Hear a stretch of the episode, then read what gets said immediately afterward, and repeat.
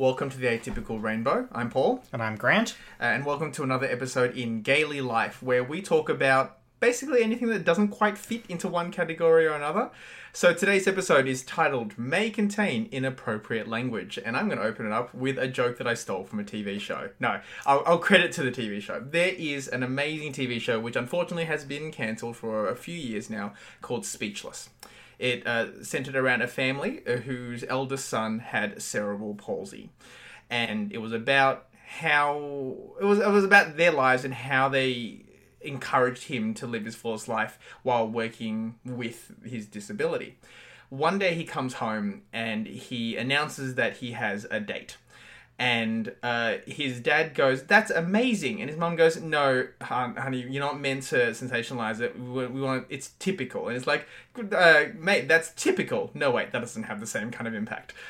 And it, the joke, I really enjoyed the joke. I told it very badly just then, but what it highlights is the idea that when you um, when you're interacting with someone who has a disability, you don't want to make what would be uh, you know a minor interaction with someone else seem like this remarkable thing.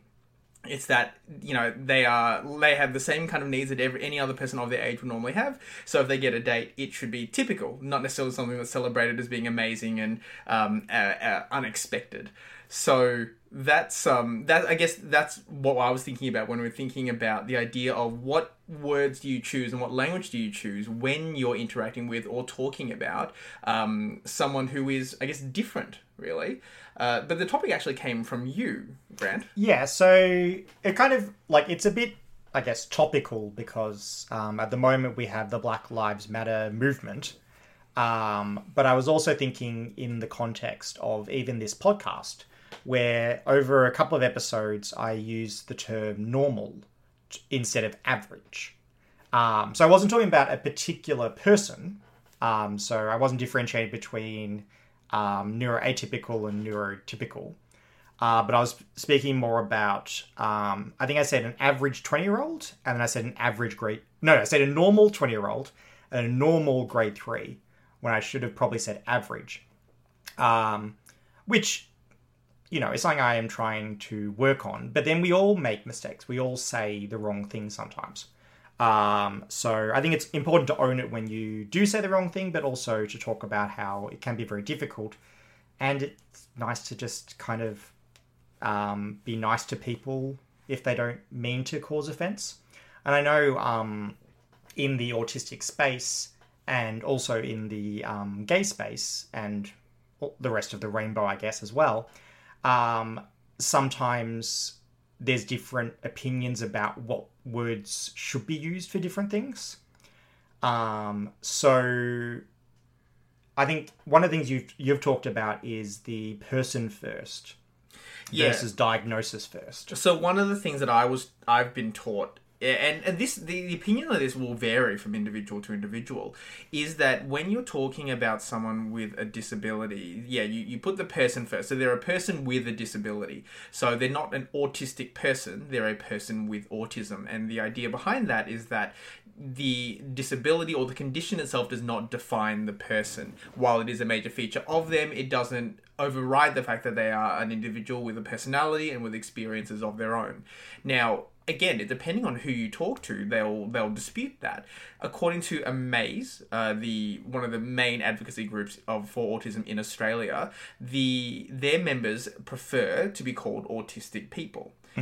So it's a bit tricky really when knowing what language to use. And i guess one of the things that we try to teach in uh, gp education particularly is to ask first and speak later so rather than trying to guess or rather than having generic language that you choose all the time if you're encountering someone that you've never met before but you know has um, certain terminology that they prefer to use, or if you're just not sure, then the fir- the best thing for you to do is approach it from a place of curiosity and say, "What would you like to be called? How would you prefer to have this addressed?" Because that's the as awkward as it may feel, or not awkward, but as formal as it may feel at the beginning, it it goes a long way to show that you are considerate of a person's individual preferences. Yeah, I think I think it's very important to be considerate of people's um, individual preferences. But the, I think the problem sometimes is that different people have different preferences.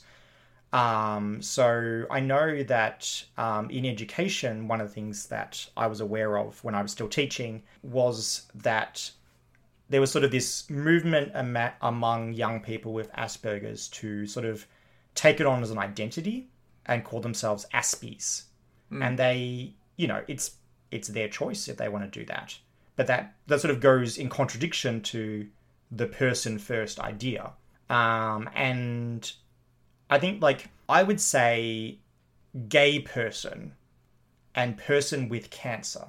So would I put the autism where I put the cancer or where I'd put the sexuality? Because I wouldn't say a person with homosexuality. Well, no, there wouldn't be with because it's not a condition. It is, it is, I guess, it. So it's a person who is gay. It would Yeah. be how I would put it. But even then, as I say it, that sounds really awkward to me.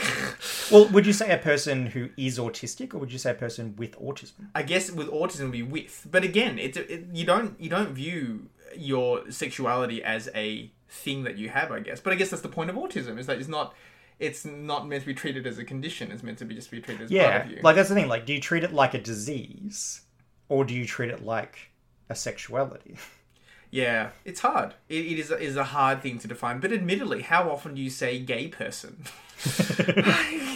and you, I, I can't fathom a scenario in which I would use that term Well, in a I sentence. I guess even the sentence "I am gay," "I am autistic," But "I have autism," "I have cancer." but that's a personal ownership of it, though. That's different from how you would call someone else. If you want to, you can label yourself whatever you feel like. That's fine. But how I would necessarily address you is where I have to be more considerate of your preferences. Or what if you had amnesia and I had to tell you you were Asian? Would I tell you you are a person with Asian heritage? I guess. Probably. I don't know. One one would hope that if I could look in the mirror, I'd at least know some basic. Maybe- maybe there's no mirrors. No mirrors. There's a world no mirrors. Are we in like some sort of vampire world where they just don't have mirrors? Um, I don't know. I don't know. That's true. That's true. How how do you decide those sort of things? Whereas you are Asian, it might, I mean, it, may, it might just depend on the category. I guess depends on what you're describing. So ethnicity might be a separate thing to sexuality, which is a separate thing to you know uh, any sort of condition that you may be experiencing or suffering from. Yeah. Oh, the- the other the other interesting part of the language. So the other thing I got taught was not only do you not only do you put the person first, you avoid using the word suffer from. So that's an that, that's quite that comes up. So is you're not a person who suffers from autism. Um, you are a person with autism. In the same way that you don't suffer from cancer, you have cancer. Uh, which again is interesting because it, it I guess I, I hadn't really thought about the negative connotations of suffering. I mean, duh, suffer means suffer, but there's there's a certain neutrality to it that you get used to, particularly in medicine, when all you really see are people who are having who are sick from illness. Um, that suffering is is almost every day. So to say the word suffering, it kind of loses that um, the darkness that it normally normally carries. I guess. what about so? If someone's lost the use of their legs, how do you word that? They are quadriplegic. That well, that's that's my gut instinct. I, Well, that's arms and legs. what are you referring to? Paraplegic. Oh, paraplegic. Oh God, I'm an excellent doctor. I really. I, I won't come to you if I can't use my arms or legs. but no, I would I would say they are um, paraplegic. yeah, you wouldn't say they are someone with paraplegia. No, but that also might be my own ignorance. So someone who, But I don't think I've ever heard anyone say that. yeah, I guess it depends. It depends on how you perceive it. Really, I guess if would you ever look at someone with paraplegia? Huh, there it is. Would you ever look at someone with paraplegia and mock them for their paraplegia? No, but I think I'm a bit worried about saying this sentence, but I think I should be okay if they have spasticity. Yeah, which is which is a clinical word. He's not using it inappropriately. Yeah, people might mock them yeah, by using the actual S word, which has a meaning, but we don't use. yeah, and, and obviously, you know, lots of these um, derogatory words have a an origin, whether it be medical or otherwise, and then they just evolve into slang and then become derogatory. Um, like idiot and moron were Yeah. clinical definitions at one point of your IQ level. Yeah. But- But, I think that that one especially became an insult by pointing to someone who doesn't have it and basically saying they have it because they fell over. I don't know the last time I he- heard someone use the word spastic in a negative term. I mean, it, was a, it feels like a very 90s Australian schoolyard Apparently, term. it's still around. Hmm. Maybe not with our generation or our kids' generation. So maybe the generation in between. Hmm. Because I, I've heard other people cover the fact that it's still used. Okay. Um, other people in the special needs area. But I guess the point there is it depends on how you go about using it. So obviously and unfortunately, um, your sexuality, if it were against, you know, if it were un- atypical, or if um, your you had a condition that made you different from everyone else, it was often a point of mockery. So to label your to label someone with this thing that you were mocked for, not that you deserved or earned it, but it's just what people chose to do, then maybe that's where the negative stuff comes from. Whereas to knock someone with paraplegia. There it is again. If you to knock someone with paraplegia is less acceptable in a, in a in like not that any it should be acceptable, but mm-hmm. maybe culturally it's been less acceptable because I don't know. Maybe the paraplegia it, because it's a physical condition. Actually, no. Then the spasticity thing doesn't work, does it? No. Yeah, I don't know.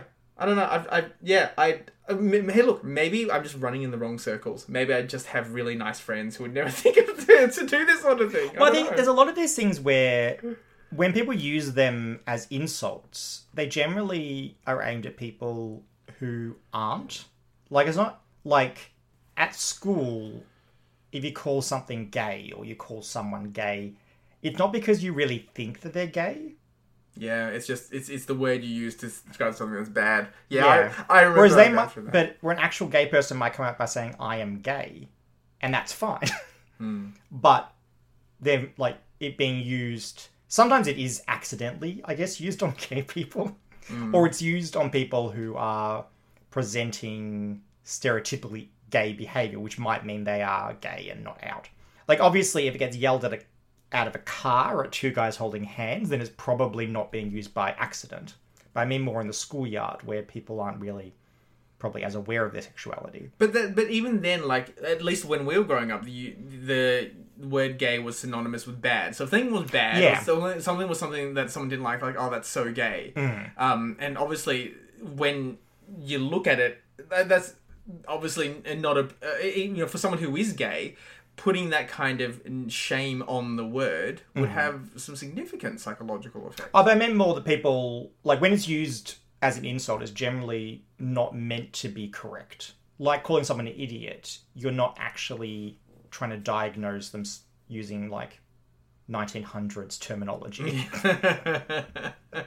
you never know. Maybe maybe you got some old fashioned Maybe, insulters. maybe, but I, I feel like most eight or nine year olds who you know call someone an idiot don't actually mean it in the original concept of the word idiot, um, which I believe referred to a certain spectrum of the IQ. Yeah, yeah. yeah, yeah. There was there was different. I can't remember which one it is. Yeah, uh, yeah, idiot moron, and there's a third one. I can't remember like that, like sort of d- descending levels of um of IQ. Mm-hmm. Um, hey, if you if listeners, if you happen to know the answer to that question, feel free to post it on on our Facebook page at the Atypical Rainbow because we obviously don't know.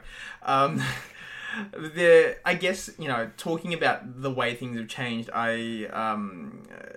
I remember when I went to a French camp when I was in um, about year seven, I think, and I met this other girl. And at that time, I must have no, it wasn't year seven. Sorry, I take that back. I think it was about year twelve or year eleven. And I um, I think at that point, I must have had at least some inkling that I was gay. I hadn't quite figured it all out yet, but I had an inkling.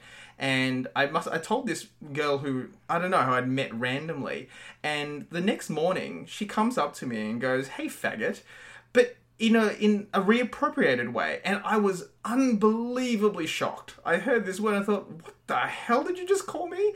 Um, and she she backed off, so she didn't realize what she had done, and uh, it was fine by the end of it. But it was really, and for me, it was a really odd thing to do.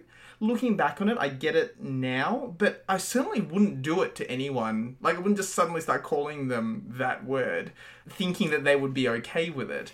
Because obviously, that particular word has a lot of hatred and a lot of um, a lot of vitriol behind it. Yeah, I, I think people tried to reclaim it, but it never really kind of worked. Or it might have, but sort of in smaller circles. But it just doesn't. I don't know. It, it doesn't really sit very well. I think as a word. Um, I think you're better off with Queen. Maybe. Not that Queen doesn't seem that either.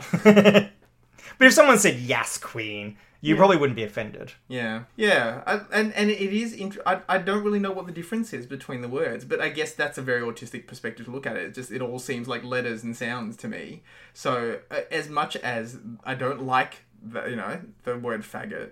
And I wouldn't use it. Like I, I hate saying it right now in this context, even though I'm using it in a very clinical context. I don't know. Maybe for some other people, they don't care as much, and and that's that's completely their choice. But uh, I guess I, I wouldn't. th- th- This comes back to the individuality thing, you know. Yeah. And the thing is, like, if, if say she had some gay friends who she did call faggot, and then she came to you and called you faggot, just because you're gay doesn't mean the same rules will apply, which I think is one of the things with words sometimes. Hmm. That, you know, using them in different contexts, um, it's hard to tell who will like it and who won't. Um, like, I think special, like, as in special needs, is also a big one, because in, like, education, everyone knows what it means. And sort of it's lost i guess the meaning of what special was. Um, and it makes me think of the incredibles where it's like everybody's special. That means no one's special. But we don't call accelerated learning special needs we call it gifted whereas we call if you're struggling we call it special needs so everyone's not special But what do you mean in the original context? Like, you... Well, like the word special before it was applied to education is just, you know, something unique. Hmm. But it's kind of in education, special needs and special education kind of refers to having struggles. Like it's not necessarily a problem, but it generally referred to as someone who's having struggles with something. But uh, but that, that technically applies in that it is your needs are unique. They're not they're not necessarily unique to. But in a way, anyone. everybody's needs are unique. Like if you if you're looking at education, everybody's needs are unique, and gifted education also is an example of unique. But we don't use the word special for that. We came up with a different word for that. yeah. Because yeah, you you could- you could say special education is just differentiated curriculum across the entire spectrum, but we don't say that. We refer to a specific bit at the bottom as special and a bit at the top as gifted. But what we have to remember is that we as a race need you know need language. And so that's that's part of the problem is that you need not need. There is a drive for a word that that everyone can understand. Like you know, you're not going to have 20 different words for rain because you know if, if you say rain everyone most people should know what that means when you say rain. R-a-i-n i, I just realized i chose a very bad example for you know radio. Um, but yeah so you know you have this word and most people should understand what it means. And i guess that's why you end up with these sort of this sort of terminology where it's just it's this thing that everyone says and it kind of loses its original meaning but that's because you just kind of accept that in in certain contexts it means something else Yes, but also I think sometimes you just end up in this cycle of people not liking the new word, so they get a new word, which eventually everyone sort of starts disliking. Mm. Like the sort of move from you know special needs to additional needs. oh is that the new thing now I, it? I think some some adults who have additional needs prefer to refer to it as additional needs. Um, so I think once something gains stigma, you then have to come up with a new word, which in its time will also possibly gain stigma. Well, yeah, that's what I what I wonder sometimes is that is is language cyclical because certain words then get associated with. I mean, I don't want to call it a negative concept in talking about words, but things that people might uh, feel isolate them or make them feel different. Let's say, um, again, like autism or your sexuality.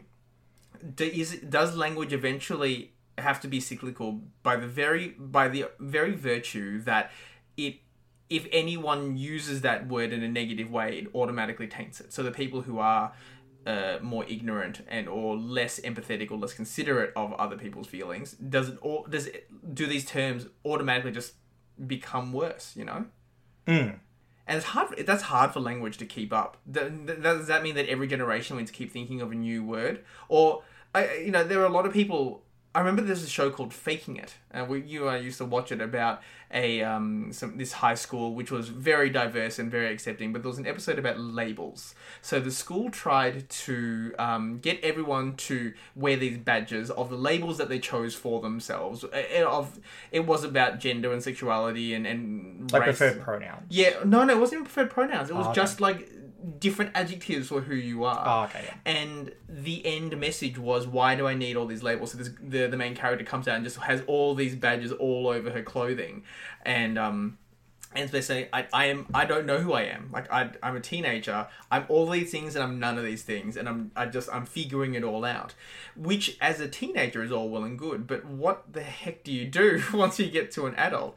You know, so there are there's this concept that we should be rejecting labels entirely, and I get that as uh, as a way of you don't want to be labeled as a singular thing because we aren't a singular thing. We are a collection of things.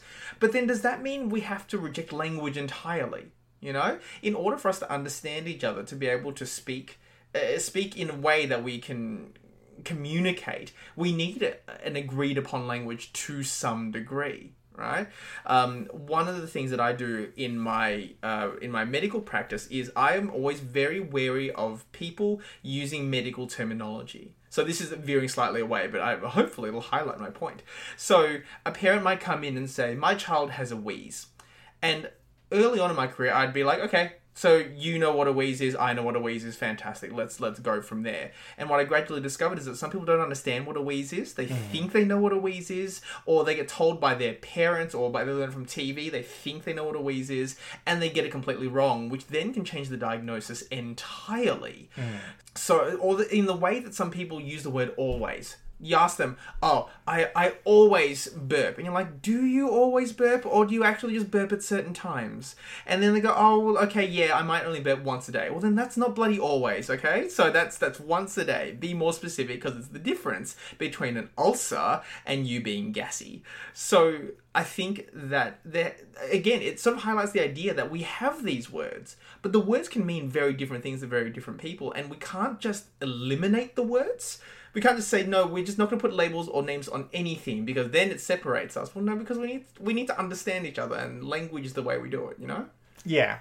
So I'll throw a label at you, and you see if you can work out how people use this one. Same sex attracted.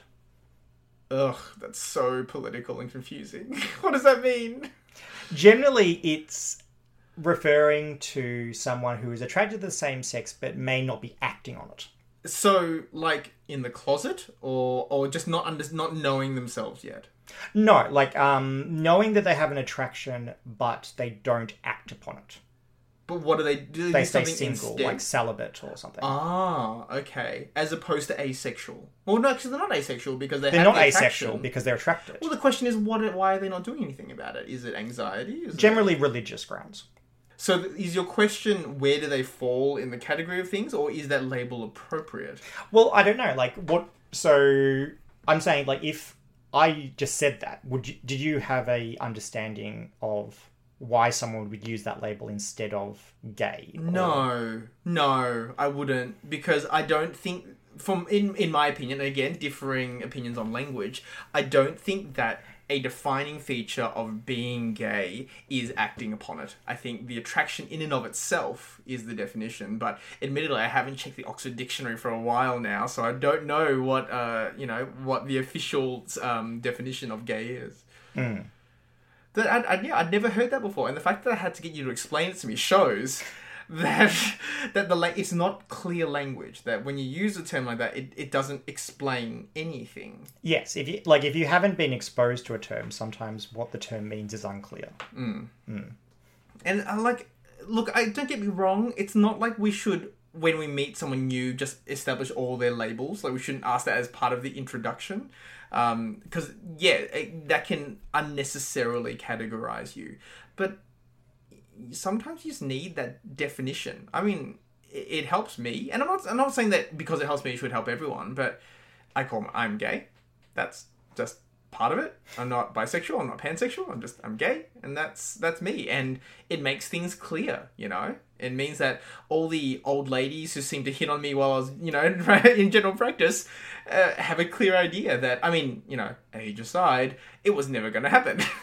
so I don't know. Uh, it's it's it's hard. It's a it's a hard world to live in right now. To to try and be considerate of one another. It's not to say that we shouldn't do it, but it is it is something we need to be very conscious of. You know. Yeah, I think we have to try to be understanding of other people and forgiving of other people. Like that doesn't mean that you can run around yelling the N word at protesters. Mm, yes. Yeah, Uh, there 'cause are some, some people are using some people are using words um, maliciously. Some people are using words inappropriately and need to be called out on it. Mm. And some people are just going about their life and it's hard to keep up with everything. Yeah. So talking, winding back to the beginning. So the use of the word normal. I guess that's so.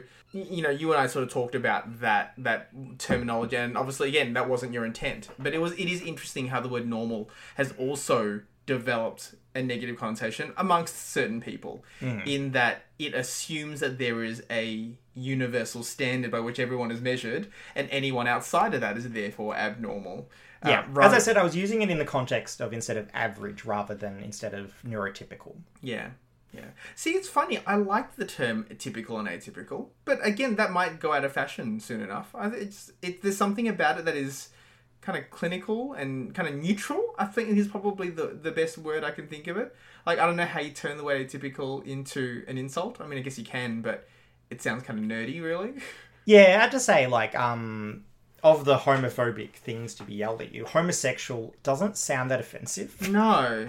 No. Um, I think cis is another one. Like, cis is a very clinical term, which now has become used for one thing, which is being um, identifying as the gender you were born as, um, which is not the entire meaning of the word cis, which I think means same as or something. Like, it's a, I think it's a scientific term, which doesn't always refer to gender. Yeah. but we generally just use it in gender um, and i think a lot of people in certain communities have taken offense at the term cis. Um, because they probably prefer the term normal. Yes. yes. um, so i feel like cis even though it's a very scientific and technical term say, cis- well cisgender i guess is the correct term will probably take on a connotation just because of the fact it's being used in a certain way. Yeah, yeah, and it's um the the so I guess the transgender issues and transgender rights for me, I, I- I'll I'll plead ignorance for that to be honest. Like I, I It's more my area. yeah, well, it, you know, I I marvel at the bravery of people who are transgender and who can thrive and live and who fight. I you know, it's um I admire them greatly. I I even as a gay Asian person with my own personal crappy coming out story, I can't even fathom um you know the kind of difficulties they overcome. So. I, or you know, the, talking about names inappropriate usages, the pronouns thing catches me out a lot. Okay. I haven't really gotten to the habit of asking people what their preferred pronoun is, and I really should, and I know that. Um, it's just it's tricky, you know. It's a it's a tricky thing to get used to, and I find for me habituation is is the best way for me to develop a new skill, and I just don't.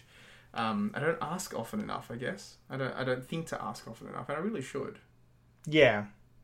I think as long as you avoid using it as a pronoun, you're probably most of the way there. Um, like, obviously, some people will take offense.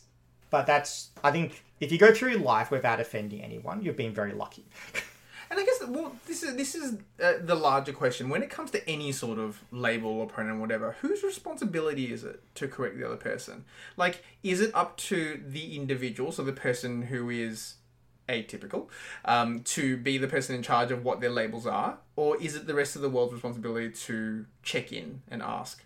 And I imagine the answer is probably going to be a little bit of both, but I, you know, I, I don't know as a person as a person with autism i like rules and structure and i like to know uh, you know how to do things so I, I that's I, I wonder sometimes you know who who should be in charge Um, it, it's a hard one. I, I find that with us, we probably don't take offense at honest mistakes. Like the most honest mistake we get is probably, you know, how's your wife?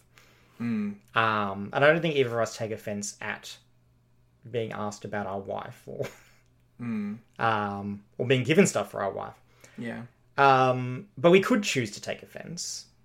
But I, I don't know what the purpose there would be because really these people well they, like if you look at the person and they're not being malicious then i feel like from like just from my point of view and this is just my opinion like i feel no need to get angry at them or like if I want to correct them, I'll correct them, and most of the time I do. Like I know you haven't as much, but that was more a professional thing, um, professional context thing. But yeah, like I, if I want them to know, then I will correct them. If they're just a random person who I'm talking to once, and it's not really worth the conversation, I don't really bother. But I also don't get upset about it. Um, yeah, it's more system, like systemic homophobia that I would get offended at, like marriage equality stuff. Um, and I think that, yeah, I think for most of the trans community that I've talked to, it's sort of the same thing. Like, if you're being, you know, systemically transphobic, then that's different from making the wrong guess about pronouns. Um, I have to say that from the trans people I know, when someone does presume the correct pronoun, they actually get quite happy. Probably happier than if they get asked. Because I guess, you know, it's like, oh, they're actually seeing the me that I want them to see. Mm. Um, so, in a way, asking them would probably take away that moment. Yeah, but that's But it's probably safer to ask. Yeah. So, yeah, there's there's no 100% correct answer, which I think I guess is what this entire podcast has been about. That there is no 100% right answer to any of this. Mm. and really the the other obviously key message is that don't you know bully someone for being different. I mean mm. that's it, it comes it comes back to the idea of intent. You know, it, language is only as powerful as you use it. So if you take a word that is you know in and of its very nature neutral, like words themselves don't aren't, aren't necessarily born with an you know an intent or an emotion or they don't necessarily have to have it if you don't want to, and then they get imbued with something like cis. That that's because it, it turned that way because it was used that way, not because that's why it was created. Mm. See, interestingly, I recently saw someone get upset about people misusing words, but the words they were misusing was homeschooling. Oh, what? Because we haven't been homeschooling, we've been remote learning. Right. Okay. Um, and some teachers have taken offense at the um, homeschooling because homeschooling is something different. It, you know, we haven't been marking the kids' work, we haven't been, you know, planning lessons. Um, we've just been assisting our children to remotely learn. Yeah. Okay. I get that. I don't see. Yeah. Okay. I was. Mm, it's it's hard because you can't. You, you I have to. I want to respect the fact that they're taking offense because they have the right to do so, but also it feels really pedantic. I don't know, but but but hey, you could say that about any any word choice. You know, wrong wrong perspective, different topic, and um, the, they can say the exact same words and it comes out really awfully. So, yeah, I'm probably wrong on this. And yeah, if if the technical definition is that home is what we're doing is not homeschooling, then okay, I'll accept that. there you go. Words, you can't win. Yeah. So just try to be nice to everyone because we're all losers. and on that note, uh, thanks for listening. Uh, if you have an opinion about words and labels and, and all that, or if you've had an experience with someone who, uh, you know, may have used the wrong word but unintentionally, let us know. Find us on Facebook and Instagram at The Atypical Rainbow. Uh, send us a message. Uh, let us know that you care. And um, hey, we might even incorporate one of your questions into another episode. Thanks for listening, and we'll see you again soon.